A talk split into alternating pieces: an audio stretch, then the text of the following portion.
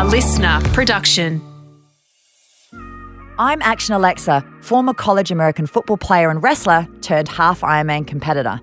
I've recovered from alcoholism and managed to die on the operating table four times. And now I'm a strength coach and motivational speaker. And I'm Jenna Louise, an ex competitive gymnast and BMX racer, now a multidisciplined high performance athlete and coach. Over the course of our careers within the fitness industry, we've seen firsthand the impact that physical strength and mental toughness can have in changing the course of people's lives. In our podcast, How Fitness Saved My Life, we invite people to share the stories and practical skills of how they built their physical, mental, and emotional fitness and how that saved them at the hardest time of their life. I felt bulletproof. I felt like I could get away with anything. And when you're out there, you're surrounded by drugs, you're surrounded by alcohol, you're surrounded by more crime. And me being the person that I was, it led me to getting in trouble. Our guest today is former teen prodigy and Kiwi rugby league player Jayden Nikorima, who debuted for the Roosters at the age of 19 before being sacked a year later for off field indiscretions, including cheating on a drug test. During his banishment to rugby league wilderness, he battled depression and suicidal thoughts before being invited to take part in the Redcliffe Dolphins pre season camp run by professional development specialist Glenn Azar.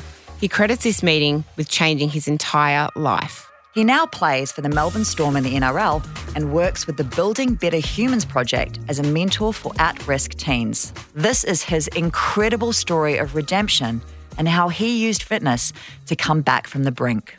Kia ora and welcome to Jayden Nikorima. Kia ora. from one fellow Kiwi to another. Thank you so much. Look, we're just going to start right at the beginning. Like, obviously, we've been mates for a little while, so I know a little bit about you. But for everyone else out there who doesn't know who you were and what an outstanding player you were growing up, tell us about growing up, your family life, and school life. Like, how did it all begin for you? Yes, I was born in uh, Palmerston, North in New Zealand, uh, but dad was in the army, so we got shifted to Burnham, which is in Christchurch. Um, we played a, a, bit of junior footy there. I, I started playing footy when I was five. Me and my brothers are all close too, so Cody was Cody's pretty good back then too. So growing up, um, he got scouted to come to Brisbane. So my mum and dad moved the whole family to Brisbane when I was eight.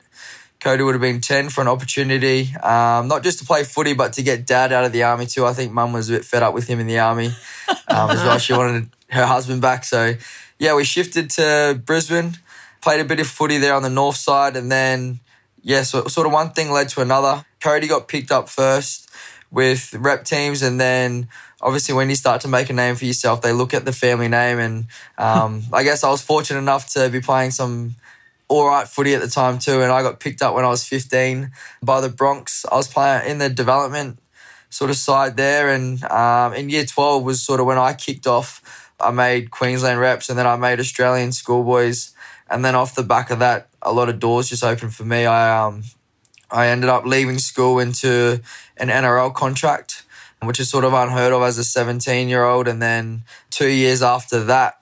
I was coming off contract and I was sort of in high property. A few clubs wanted me, and that's when I ended up signing with the Roosters, where I met you. Um, it was one of the biggest contracts that uh, that a teenager had signed at the time. Um, nowadays, you're getting a million dollar contracts from your David Fifitas and whatnot, but um, at the time, I signed for three years, and it was worth 750k. Oh wow! Which is a lot of money at the time, and especially for that uh, yeah, age as well. Scratching my head, thinking, "What am I doing?" But it was awesome. I got to move to the the big smoke, as they call it, Sydney. Um, I'm a massive mummy's boy, so it was a it was a big move. It was a hard move. Me and my brothers are all close too, so to live away from them, mm. yeah, I, I really went into the big smoke head first, and um, I came out head first too. wow. Was this something that you had always wanted to do? I mean, you had all these opportunities as a result of your upbringing was football something that you knew you wanted to turn into your career? Yeah, I guess rugby league was my DNA. So, like, mm. it's all I ever knew. And I guess I love the, the attention that came with footy too. So, I knew that I could, if I could stay good at rugby league, then I'd get a bit more attention. Yeah. It's so interesting because I mean that leads me into the next question was like, you know, obviously you signed for the Roosters at 19. You're on this huge contract. What was it like? Like you were thrust in this environment where there's money thrown at you, there's girls thrown at you, there's temptation thrown at you. You know, there's seemingly not really any consequences for any bad choices. What was that like for you? Like, talk us through sort of what your life was like at the club and, you know, outside of the club as well with the people that you surrounded yourself with. Yeah, to be honest, it's a massive blur. and I say that because not just because I was drunk the whole time. But, um, when I was at school, um, because I was so good at rugby league, everything else came second. My schoolwork came second. Um, and if I didn't do anything the right way, if I like didn't wear the right uniform to school, every other normal kid would be getting suspended, would be getting detentions. They just gave me a slap on the wrist and just moved me on. So all through school, I felt bulletproof. I felt like I could get away with anything. And um, when you go into the real world, you, you get found out. Everyone's on an equal playing field. And I didn't really understand that. I guess when I went to move to Sydney straight after high school, I got thrown all this money um, at me. I, I debuted as a 19 year old whilst I was still doing the wrong thing. I was still going out clubbing. I was still being disrespectful to to my family name, I guess, and there were no real consequences that came off the back of it. So for that two year period when I lived in Sydney, it was it was a massive blur. Yeah, I just didn't really understand or know the real benefits of like why I was in that system and like the platform that I had. Um, I took it. I took a lot for granted at the time, and right now, like it still bugs me the the person that I was back then, but I wouldn't be the person that I am. I wouldn't have learned Exactly. the lessons that I've learned today if it wasn't for the mistakes I've made back then. There's a lot to be said for attention and chasing that attention through those successes that you've had. But the attention can also be a bad thing as well and sort of get you into trouble. How did you manage the temptations of, you know, your high speed lifestyle? Yeah, not very well. Yeah. yeah, I guess I, I love being the center of attention. I love being the class clown at school. I, I was a kind of kid that sort of looked for ways that people would egg me on to do the, the wrong thing. And when you get out of high school, oh, there's not as much people that, that love you. Your, your teachers aren't there to care for you, to try and guide mm-hmm. you the right way. You've sort of got other idiots trying to egg you on to do the wrong thing. And yeah, I guess you, you don't have the school gates to protect you. When you're out there, you're surrounded by drugs, you're surrounded by alcohol, you're surrounded by more crime than, than you see within the school gates. And that's sort of what I was surrounded by at the time. And me being the person that I was, it led me to getting in trouble. Did you have any like role models or mentors at that time, like either at the club or outside of it, like with family and friends? I guess the only people that like I really lent on were my dad and my brother, and they were in a completely different state. Mm. Uh, the role models that I did have at the club uh, weren't doing the right thing for me. So Did you find though, like it's quite interesting that you have this environment at home where your dad's like ex military? You know, Cody, your brother, is doing incredible things as NRL club, yet you found yourself kind of at the opposite end of the spectrum. Was that quite hard to relay to your family? Oh yeah, one hundred percent. And when I had to tell them that I failed my drug test, it was literally the worst moment of my life. But I guess the thing for me, like me and Cody have always been compared to each other. My my whole high school, Yeah. all the way growing up, and Cody was always the one to do the one percenters. He was always the one to stay at home and yeah, just do the right thing. And if I was going to be different, I had to do things differently to what Cody was doing. So, so he was going out to parties and staying home. I was going to the same parties that he was invited to, but hanging out with his friends. Yeah. Yeah, okay. And I guess that's sort of where we created our own paths. And that brings us to, you know, the specific, the Mad Monday incident. And obviously, Mad Monday is absolutely a notorious in Australia. I've actually been to a Mad Monday and I can testify that it is just as crazy. Crazy. I didn't Oh. even know why I was there. It was the most bizarre situation, but I know how crazy it is. I mean, even if I look at the headline that was generated off the back of that, which is like, brothels, coke, and cheating on drug tests. Like, if you Google your name, that comes up. How confronting is that for you? Yeah. When that article came out, my fiance was not happy. I mean, we, gosh. we've we've discussed everything. Like I've laid everything on the table, but brothels, like it was red light district in in the Netherlands. Like it's what you do. But So take us through, like, take us through what exactly was that incident? Like, what happened? yeah, so six months prior to that incident, um, I got my first strike. It was after an Origin game. Um, I went back to Brizzy, had a big night with some mates. I got stuck in doing some drugs, um, which I completely own up to. And yeah, you get your first strike. Now, off the back of that first strike, only the CEO knows from the club. So it was only him and myself that knew. And I remember having this conversation with him afterwards. And he just goes to me, mate, you're going to have to do a 12 week counseling session with the doctor, a drug and alcohol counseling session. Um, and I said, yeah, sweet. He goes, once you do that, um, you've just got a three year probation and then your first strike goes and you're sweet. I was like, yeah, righto.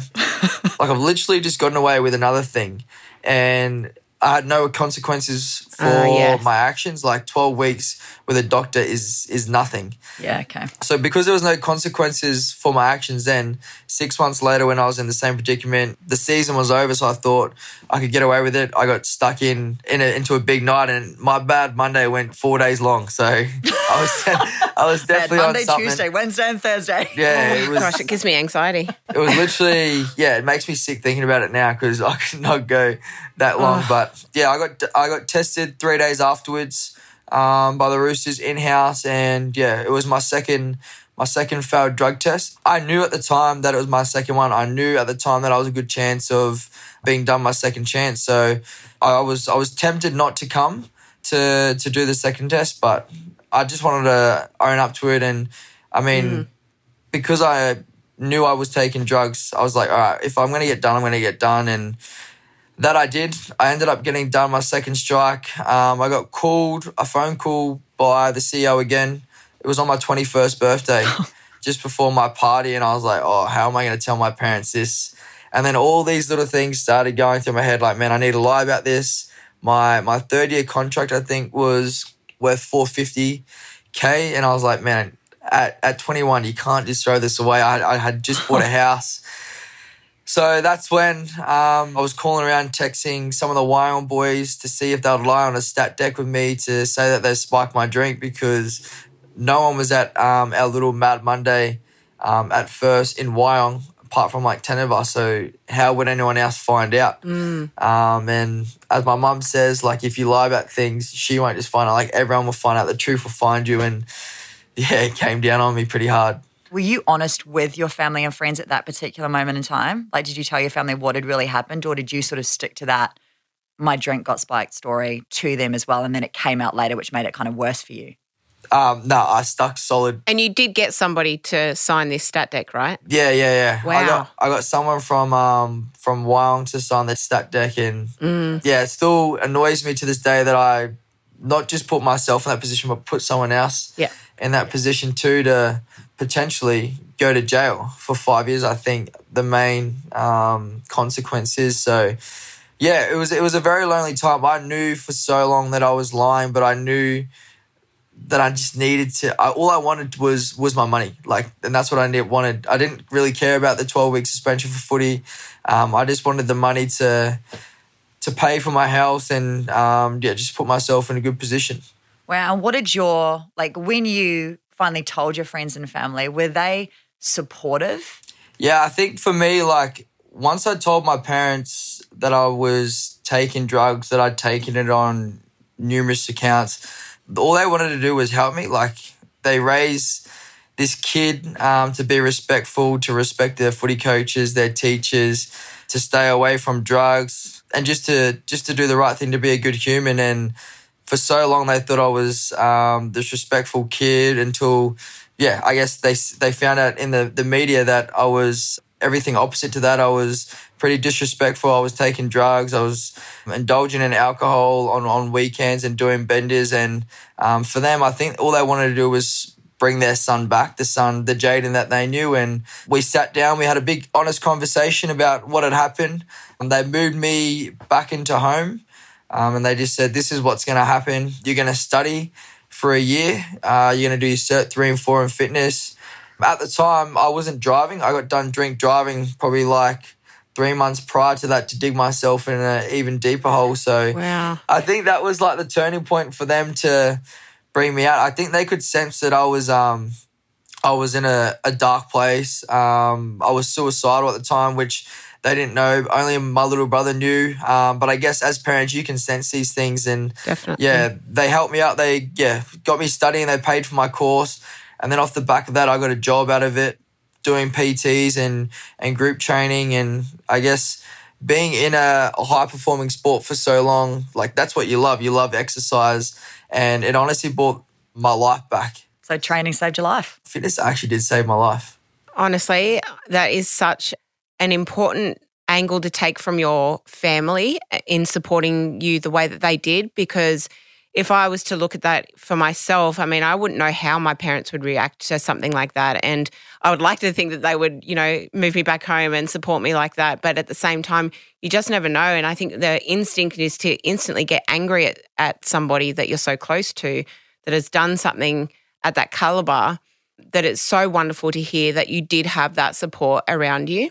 Yeah, I was I was actually kind of surprised. Like my dad's, he's tough. Like we grew up pretty tough. Um, like I said, if we disrespected anyone, let alone like disrespecting our last name, yeah, there'd be big consequences. And when we had our chat, he literally sat us down and my dad started crying. Yeah. Um, and it brought tears to my eyes. It, it actually hurt more than than getting hit. And Yeah. honestly, it was probably the best thing that could have happened to me. That chat. Yeah. I sort of needed that um, chat to reflect on to be like, all right, you're not just hurting yourself. Like all these things that you're doing are hurting so many people around you. Like you just Yeah. you're breaking so many hearts, and you need, you either need to pull your head in or they're gonna kick you out soon. Do you think that like being in the mental health space now, there seems to be, especially for guys, like a huge stigma or a huge blockage when it comes to sort of talking about their feelings, communicating, you know, reaching out and asking for help. Like, would you say that's pretty accurate? Is that something that you felt? Yeah, I, I never spoke about my emotions. I guess the thing for me to cope with my emotions when I was feeling down was I'd go out with my mates, I'd drink alcohol, I'd take drugs because that's all I knew. That's what made me feel good about myself. When I was around them people, we were laughing, we were doing funny things, like stupid things to laugh at. So yeah, I guess I never really thought about speaking in about my emotions until um, it was it was one random as night with my little brother, and he sat me down and he goes, "Bro, are you alright?" And like nothing happened throughout the day, nothing. He just said, "Are you alright?" And like I just broke down crying. Still makes me like warm inside. I'm like, man, because that little the chat with him, like after I spoke with him, I'm like, man, like I, I told him everything that I wanted to. Sometimes I just felt like driving my car into a pole and just like not being here anymore. And he started breaking down. But as a big brother, you're supposed to be looking out for him, and he was looking out for me. And yeah, I, th- I guess that was like the changing moment. was Yeah. that the point where you recognized that you were at your lowest, that you were in trouble? And if so, what were the things that you used to sort of get you back on track or put you into a better position than you were in at that stage? yeah, I that was definitely um, rock bottom for me, and I'm thankful enough. Um, it would have been like a week after that we had a, a footy camp, and I hadn't played league for man like two and a half years, I think, at the time, and I'd just been invited back to do a preseason. I think I still wasn't allowed registered with the QRL, um, but the Redcliffe took a chance with me. They brought me in to do a, a rugby league army camp, and we went to Newstead, where I now work at Project 180, and met Glenn. Glenn Azar? Yeah, we, we ran the army camp. I've done plenty of army camps before, and usually like they just yell at you, you lay your bags up, you're you're up at three in the morning, you're in the cold water, like so on. Like, but this one was different. When we walked in there, um, we were all just chilling in a group, and then he goes, "Come on, boys, we'll we'll go sit down here." And we had different people talk to us. But there's two things that sort of stuck with me. He first he spoke about his son Christian, who's intellectually impaired. Um, he said at the time he was 17, but he had the brain capacity of a five to six year old, and he didn't have a choice to do that. He was born with that, and he was like to us, "If you don't want to be here, you don't have to be here. You choose to be here. If you don't want to be here, just leave now, because this is a choice that you're making." And I was like, "All right," like. I didn't want to be there at the time. I had a whole tub of ice cream on the way there, but I was like, you know what? I was gifted with this opportunity to be to be good at rugby league. Like, don't be an idiot. Like, actually use it. And straight after that, he goes, everybody wants to be a beast until it's time to do what real beasts do. And for me, like I, I wanted to be an NRL player. That was my identity. Like I grew up loving the sport, but I wasn't being a beast. I was out at parties, um, taking drugs, doing stupid things. I was actually, I remember at a few parties, I had Cody's footy game on my phone while I was drinking, while I was on drugs. And I was just like, man, if you want to do this, like, do the right thing. And yeah, I guess from that point, it sort of primed me for the whole camp. And I was like, you know, I'm going to rip into this game. I'm going to give my 100, 100%. And it was one of the best I've ever felt like fitness wise. I was at the front of the group. I'm never at the front. I was always at the back. and I was at the front overtaking people. And I'm like, what the hell? Like, this thing works. So straight after that camp, I reached out to Glenn and I was like, man, like I've never felt like this probably since I left high school when I went straight into the Broncos system. And I just reached out for help. I laid all my problems out. I said, this is what has happened. This is what I've been through, but uh, I'm ready to change. And um, because he's sort of uh, helped Alyssa climb Mount Everest, he's, he's worked with high performers. Um, and I think he could see in me that I was a high performer. I was just around the wrong crowd. He put his hand out and lent me some help. And um, he, he goes to me, if you come to the gym at five o'clock, I think it was, then we'll have a meeting and I'll help you. And I used to wake up at 10 a.m. at the time. So I was like, what the hell? Like 5 a.m. Are you nuts? But um, I was there at 4.45. I was ready to change. And yeah, I'm so grateful for the camp and for him actually reading the message and asking for help because it's led me to where I am today. So that was officially your turning point. That was literally the turning point. Oh my gosh, I love that. It's such a standout as well. I could not think of a better story to let other young kids in the system hear Yeah. in order to see what is possible. Doesn't matter where you are in life, that at any point you can make the decision to legitimately change your life. Like it doesn't matter where you are or what you're doing, you know, or who you're with. You can at any point in time make the choice to take a different path. Mm. Did you find that when you started getting back on track, that a lot of the people that were potentially not on the same path with you, that they kind of just fell away? Or did you actually have to cut people out of your life? I never cut anyone out of my life. Um, it's funny you say that. Like when I did make started to make changes, some of the boys that I used to like bender with, um, week in week out, they actually started making changes too. Um, they gave up the grog. They started running like sort of marathons and um, doing other challenges in their life other than drinking. So um, that was pretty cool to see. But yeah, I guess I never wanted to cut anyone off because I wanted to be a good example for even those that were making the mistake. And um, I guess if they could see me doing that, then hopefully that they would jump on the same sort of bandwagon and, and change too. And some did, some didn't. Some were pretty jealous of me getting back on track and getting back to where I am now. But hey, that's life, and they sort of have to deal with that negative energy themselves. So um, that sort of doesn't phase me. What were some of the accessories that you used from, I guess, your time with Glenn and moving forward to help you become that high performer that you knew you could be? Because he does a lot of mindset stuff, right? Yeah. So, you know, the visualization, the meditation, the breath work. Do you get into that now? Yep. So I do. I do sort of on a lower scale the, the meditation. The thing for me, like when I start my day, I always cold shower. I do it in the mornings before I train, and that primes me for my day. Um, I like challenging myself, and Amen. it's the first challenge. Like you wake up, you're warm, you get out of bed. Um, you jump in the cold shower. When you turn it, you're like, man, I don't have to do this. Like, no one's watching. But once you do it and you get in, you're like, ah, I come out. It's my first win of the day. And then by doing that, I can set myself out for the whole day. And that's sort of the first thing that Glenn taught me. But the biggest thing for me is adventure. yeah. Putting your phone down, going out into nature, and just resetting yourself and, and giving your time to reset. Life is like so fast. And if you just sit for a moment at the top of a mountain and just reflect, like you'll actually see the amount of growth that you've you've gone through.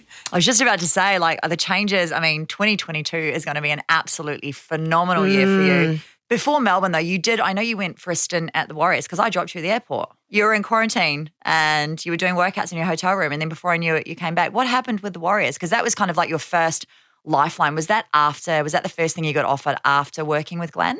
Yeah, yeah. So that was my first sort of pathway to come back into the NRL.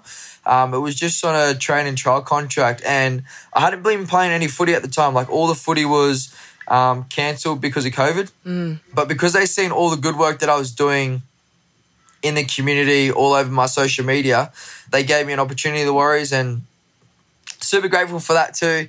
I stuck right into it, but unfortunately, like six weeks into the preseason, my shoulder gave way and I dislocated it in one of the wrestling sessions. So I had to um I had to get surgery, and because I was only on a training trial contract and I wasn't like a New Zealand resident, I had to fly back to Australia, do two weeks isolation, and then get surgery done, and then do everything there. So it sort of put me out of the game for like seven months. I didn't play my first game back last year for the Redcliffe Dolphins until July, August, I think it was. And then, yeah, off the back of that, I played, I think I got eight games in. And after the second game, um, the Melbourne Storm came knocking at my door. It was, I was, I was still in shock to have a team like the Melbourne Storm come knocking at your door and offering twice as much as I'm on now. I was like, far out. Like, yeah, things that is hard. You couldn't wipe the smile off my face. It's interesting because Melbourne Storm are like one of the clubs in the NRL that are just renowned for their work ethic and for mm. their integrity and for the amount of respect that the players have for what you know have for each other and the respect the public has for them.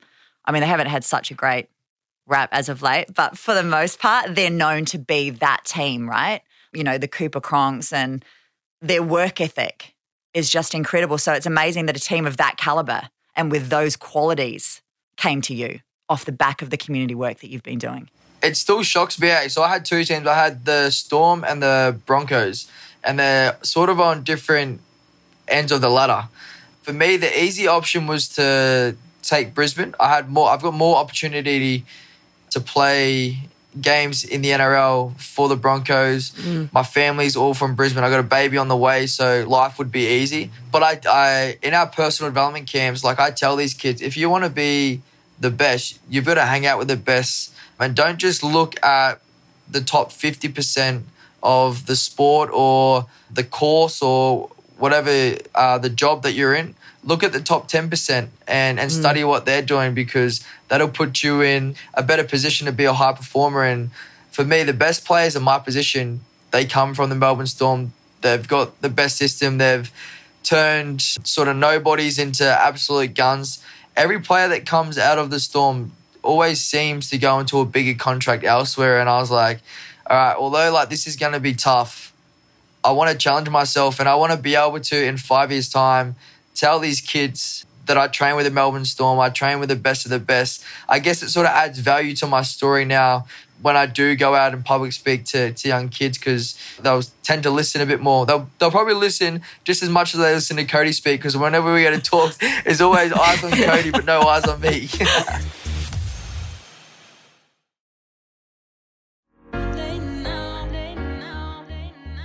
So, talk me through a day in the life of a professional NRL player in terms of training. Like, do you do the same things every day? Do you have specific recovery sessions? Is it strength and field in the same day? Do you do Pilates? All of that sort of stuff. Yeah, so it, it changes depending on um, sort of what month or what um, training season we're in. Um, so between October and February, you're in like a preseason. So that's that's pretty full on. You've got some long days. Um, you usually train five out of the seven days, and your days can go from eight hours to 14 hours, depending Wow. on sort of what training program you're on or what day it is. You've got to fit in your gym sessions, your video sessions, your skill sessions, and then um, on different days you've got uh, wrestling sessions, which is a, a massive part of our game, and then you've got to do your own recovery sessions, which um, we sort of tend to do on our days off. So I would probably say six out of the seven days we're in at the club training or doing something. So um, that's definitely the longest part. But now, um, from March until October, you're in you're in season, and um, you may be in maybe four five days a week, depending on when your game is. But the days are a lot shorter. I think our longest day that we have is maybe like an eight hour day, which is only once a week, and then the rest you're in there for maybe between three hours and five hours. Um, this is probably the best part. Like this is why we play footy. Is um, it's a lot more enjoyable. We get to put all what we've done in pre-season and to practice in our in our footy games and I'm excited now to play some footy and to see how far I improve this year. Are there any like specific lifting standards in the NRL? Like I look at our gym and it's kind of like, you know, we look at a deadlift and we go, you want to be able to double body weight mm. lift in terms of your deadlift. You want to be able to do a specific number of pull ups. You want your bench to hit a certain number. Is there any of those sorts of things in there? There's definitely a lot of science behind the lifting nowadays in rugby league. I know like 10, 20 years ago, they just used to do the basic deadlift, squats, bench press, but now um, there's a lot of footy specific movements that we do. So it's not Yep. um, as quite like how much you can lift, but it's more like how much you can push in different directions um, to simulate like passing or how much you can push upwards from like a three quarter squat to simulate like dipping and tackling. So, yeah, there's a lot of different theories. I know I've been at three different clubs and there's been like three different like gym sessions, different training techniques that um, the, the coaches go through. So, yeah, I'm at the Storm now, um, and that's another different sort of training program that I've been going through. But I, I will say I'm, I'm thoroughly enjoying this one. Yeah, cool. Because I was going to say you have been at four clubs, right? Yeah, You did the Roosters, then you went to Warriors, then you had the Redcliffe Dolphins, and now you're at the Storm. Is the training really different between clubs and the coaching Um, style? Yes, yeah, they are pretty different actually. Some are more like structured, others have been like the one I'm at now, they're a lot more flexible. It depends on like who who your your key players are and your spine, your one six seven nine, and then I think the coaches just adapt to that. Um, I was talking to a few coaches um, that are here at the Storm, and they said when Cooper Cronk was here, they were a bit more structured.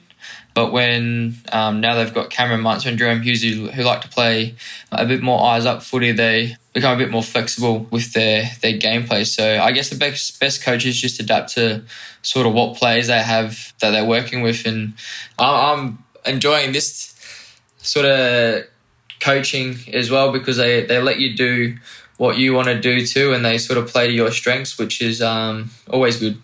Now, I always harp on about, you know, mobility. And I always have people in the gym, like when I'm doing mobility training or I'm doing a little bit of trigger pointing, and they're like, oh my God, I should be doing that, but I have no time. And I'm like, oh, that's cool that you can't make time for this, but can you make time to be injured? Do you do mobility training? Yes, Like, and do you rate it now? like, do you rate it more now that you've been injured? I rate it so much more now than than anything, especially after being injured. Like I guess when you do have injuries, you sort of you look back and you think, man, did I take shortcuts here? Did I take Exactly. shortcuts there? And I can honestly say, like, I never stretched when I was younger. And I guess maybe that's the reason why I did my shoulders or um, I've done my hammy, what, six times, I think. Four on one leg, two on the other. And I can guarantee you right now, like, I didn't stretch my hips and my lower back. And I remember the day before I did one of my hammies, I was like, oh, your back's a bit tight. Go stretch it. And I know I didn't do that. So I know before every session now, I, I like to give myself between 30 minutes to an hour to stretch for field and then between 20 and 30 minutes, even before a gym session too. Like it might not seem much, but heaps of injuries come from um, being in the gym. And they say fitness is good for you. yeah, I know. Who knew? Hey, who knew?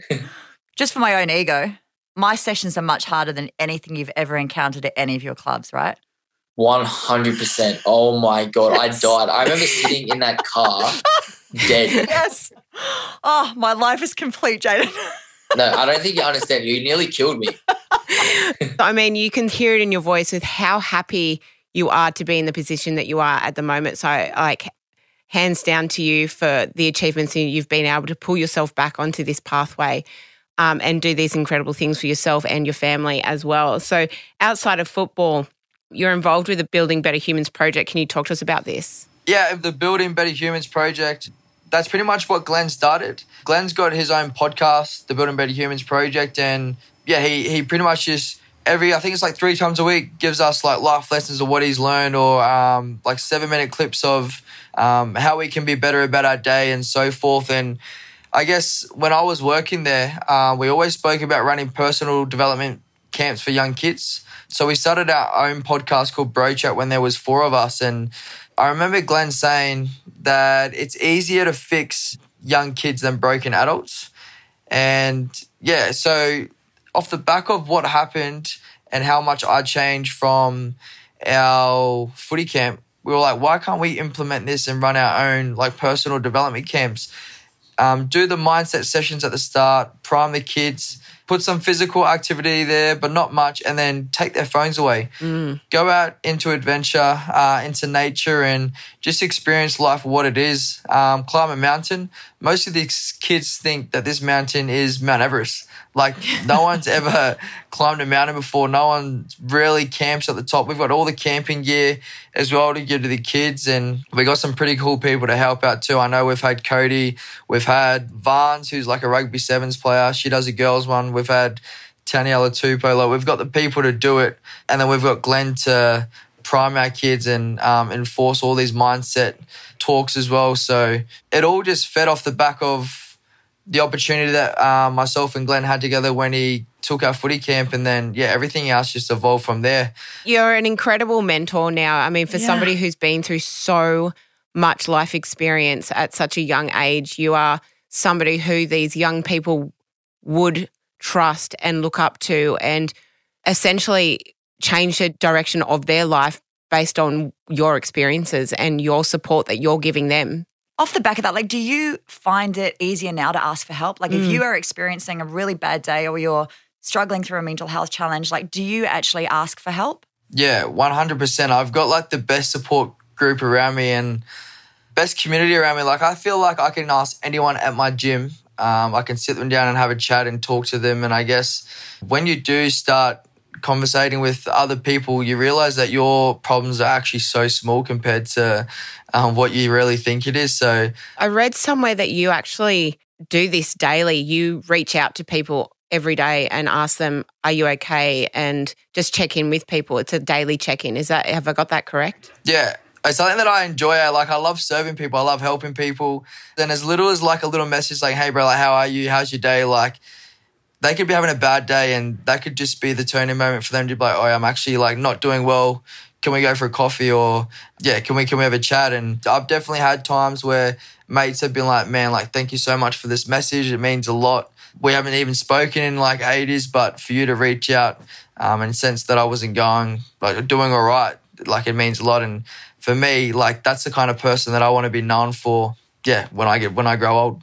Good on you. I love that. I talk Yeah. about that so much. Like every talk I do, the last thing I always end with is like, people are so unaware of how much power they have, like in every single moment and every single day to change the trajectory of someone's life. And that could be like giving them a random compliment, giving them a hug, reaching out via text message.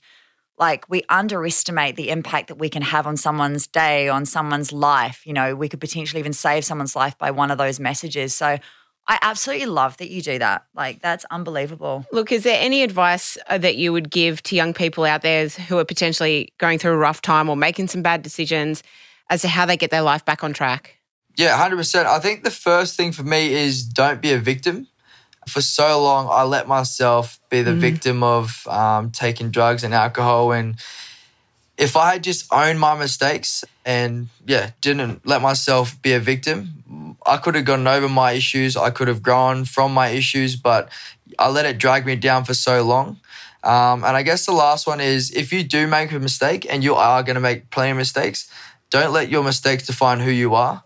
I guess for me, I was painted in the media to be this party boy, and I sort of let all my mistakes define who I was at the time. And it showed in my social media accounts uh, when I was putting snaps up of me partying, but that wasn't who I was. The person who I am is who I am today. It's serving people, um, it's staying physically active, and it's doing what I love best, and that's playing footy and being a family man. So, Sometimes you just have to lose yourself to find yourself. And I think you've done just that. yeah, 100%. So you have just welcomed your first son, Marley. If he turns to you in like 10 years or so and says, Dad, I want to be a professional footy player, what are you going to say to him?